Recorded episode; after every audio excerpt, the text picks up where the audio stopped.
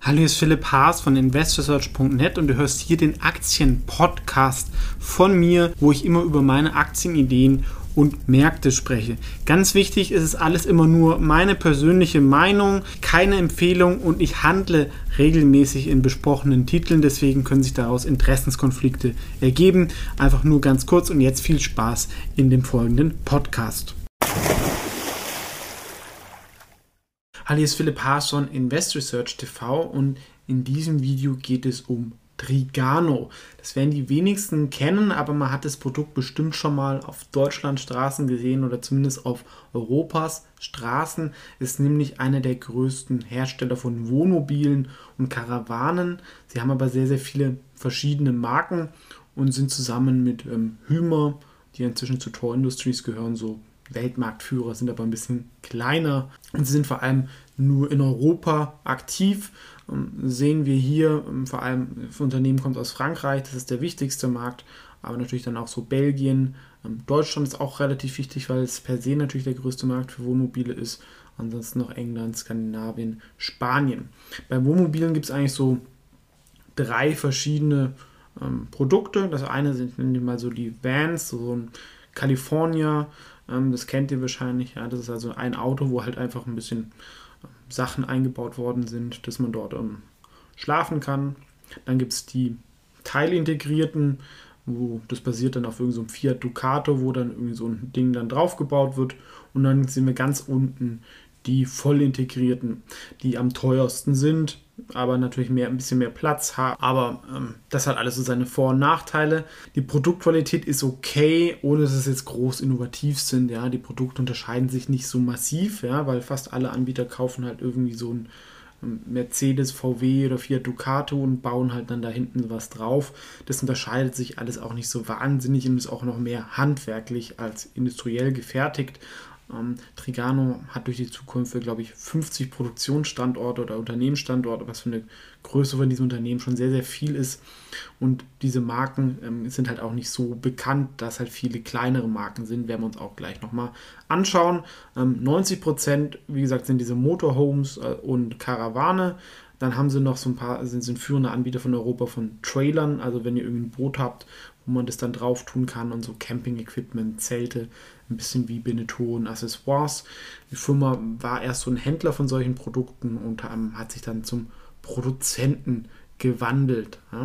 Der Markt für Freizeitmobile war in den letzten Jahren sehr, sehr stark wachsend. Ähm, davor war es auch sehr, sehr zyklisch, dass gerade in der Krise Leute nicht kaufen. Das zum strukturellen Wachstum kommen natürlich jetzt die Babyboomer, die in Rente gehen und sich sowas oft dann als Traum erfüllen. Aber auch die jüngere Generation entdeckt so die Natur und da wird natürlich ein bisschen so der Traum verkauft. Ich bin immer direkt alleine am Sehen in Werbevideos. Die Realität sieht da ein bisschen anders aus. Da bin ich dann irgendwie oft in einem hässlichen ähm, Campingplatz, irgendwie direkt neben der Straße. Das muss natürlich jeder selber wissen und so günstig ist dann auch nicht. Ähm, aktuell kommt natürlich noch eine massive Sonderkonjunktur dazu. Leute wollen jetzt nicht nach ähm, Spanien irgendwie fahren, sondern bleiben irgendwie hier und in Deutschland ähm, quellen die ganzen Campingplätze über. Wir sehen hier die Zahlen von Hümer, ja, also das ist ähm, plus 50% Wachstum in ähm, Italien oder in Deutschland sogar noch mehr. Also das ist schon sehr, sehr viel. Ich habe auch eine Dokumentation gesehen, dass teilweise man kriegt die Dinger gar nicht mehr alles ausverkauft. Das sollte für ein Jahr helfen. Aber ich glaube generell, wenn die Leute so auf den Geschmack gekommen sind und wenn man so ein Ding mal hat, vielleicht bleibt man dann da auch dabei. Ähm, man darf aber, wie gesagt, vergessen, die Eintrittsbarrieren in diesem Markt sind nicht so groß. Ja? Also wenn ihr mir jetzt 10 Millionen gibt, kann ich auch so ein paar ähm, Fiat Ducatos kaufen und ähm, das da rumbasteln. Da kann ich viele äh, Teile beziehen und die Firmen sind auch jetzt nicht so groß. Ja? Also wie gesagt, Hymer ist ein Konkurrent ähm, mit Tor Industries. Hm, jetzt geht auch so ein bisschen VW selber. Die haben mit den Grand California eigentlich auch ein interessantes Produkt ähm, gebracht. Ähm, ja, aber ich mag es eigentlich, dass halt wir eigentlich halt einen, doch einen strukturellen Wachstumsmarkt haben mit einer Sonderkonjunktur, ähm, was vielleicht noch gar nicht so im Fokus ist, zumindest ähm, von Aktien. Ja. Das Problem ist allerdings, wir sehen hier diese wirklich sehr, sehr viele Marken und es ist ja eine 2 Milliarden Firma. Ich kenne davon jetzt eine Adria, ähm, vielleicht habe ich einen Benny Mar schon mal gesehen, aber gut, die Camping-Experten kennen sich da vielleicht ein bisschen besser aus, aber macht für mich nicht so viel Sinn, da so viele Marken zu haben. Ich verstehe das natürlich, dass es durch die Zukäufe entstanden ist, aber wenn eine Firma halt 20, 30 Jahre hat, dann macht es auch mal Sinn, das zu konzentrieren.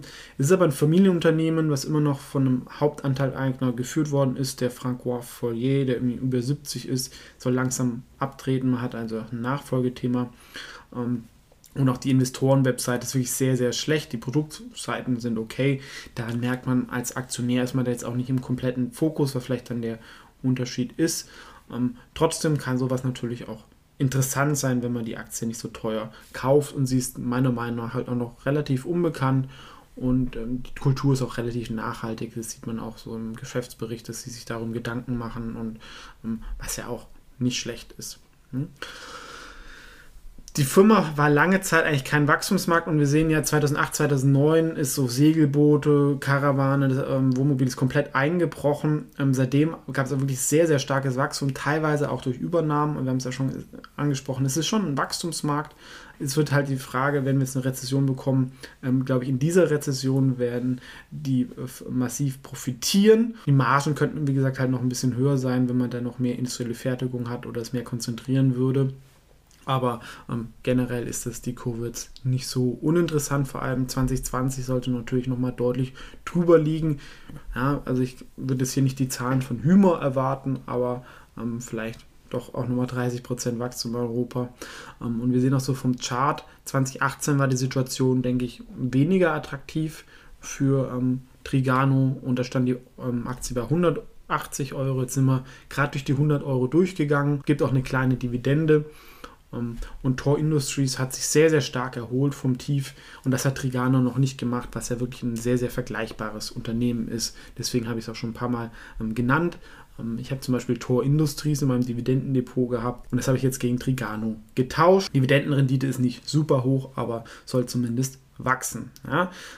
Für mich ist halt ein solider Dividendenwachstumswert ist die Frage, ob die Schätzungen fürs nächste Jahr realistisch sind, aber die gehen von 7,70 Euro aus. Ich denke, das ist eher noch vielleicht sogar ein bisschen unterschätzt wird, wenn wir wirklich da diese Hümer-Zahlen glauben. Es ist ein Überdurchschnittsunternehmen, aber für mich jetzt kein Qualitätsunternehmen. Ich habe ja so ein paar äh, Kritikpunkte genannt, wie von der Strategie.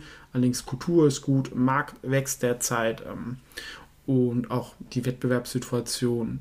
Und auch es gibt einen gewissen Wettbewerbsvorteil, dass man halt einer der großen Anbieter ist und da Zugang halt auch zu den Händlern und sowas hat, was auch nicht so schnell gewechselt wird.